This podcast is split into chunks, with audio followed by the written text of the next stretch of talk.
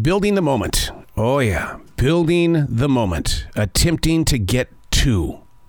That's always the showstopper. Building the moment and the attempt to get to.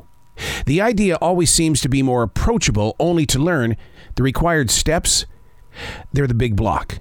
Not always by other people, but our own judgment. Huge walls of doubt, fear, shame, guilt, and the shape of something known as the perfectionist. Dun, dun, dun, dun. It's almost like taking on an evil empire. The energy of the perfectionist proving to be greater because no matter how much you pour into a project, it's never good enough. So you do it again and you do it again and then give up because time and ambition have run out, only to hear other people ask, So whatever happened to? Building the moment means giving yourself permission to make mistakes, to not make it perfect, to be okay with sucking. Building the idea means being open to change, challenge, and chance. Now, grow forward. It's a big, big thought, and the perfectionist is saying, Why are you treating me this way? Change, challenge, and chance. Take them on. Tear down those walls that are sitting right there in front of you. Hey, it's Arroe. This is the Daily Mess, a chronological walkthrough in everyday world. I am a daily writer, a silent wolf. I watch life. I write about life. I look for every angle possible to figure this way out. And when we go this way and we run into another wall, we've got to figure out a newer way to get out. That's what it's all about. Daily writing, just to pick up a writing instrument and pour yourself into that page because that page is waiting to hear from you. This is the Daily Mess. And here we are. But do we know where we are? How deep is this so called storyline? Are we halfway into the book? Is it once upon a time? Does it come with nursery rhymes? Getting from point A to point K, the vision is set. But is it a process that we truly get? We'll never find out just sitting here.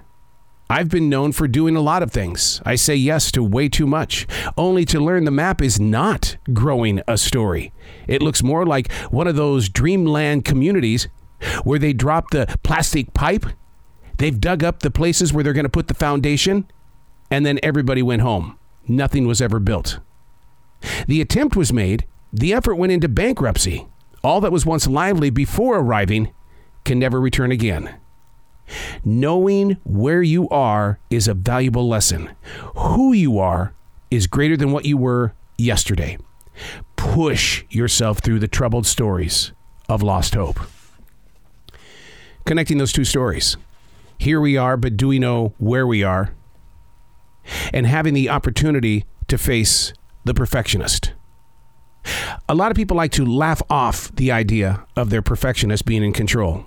They'll say, "Yeah, yeah, I, I just I just want greater things. I like quality." Quality doesn't come from the perfectionist. Quality comes from someone who has mastered the art of understanding their process of growing. The perfectionist will always doubt even the greatest on the planet. I love sitting down with actors and musicians and authors, and we do talk about the perfectionist and how they deal with this energy that really kind of sneaks up, taps you on the shoulder, you look one direction, it enters the other side. The walls that we place in front of us. And when you ask the question, Where am I? make sure that you ask the question, What am I? How deep is the storyline? What do you keep telling yourself that you're beginning to believe?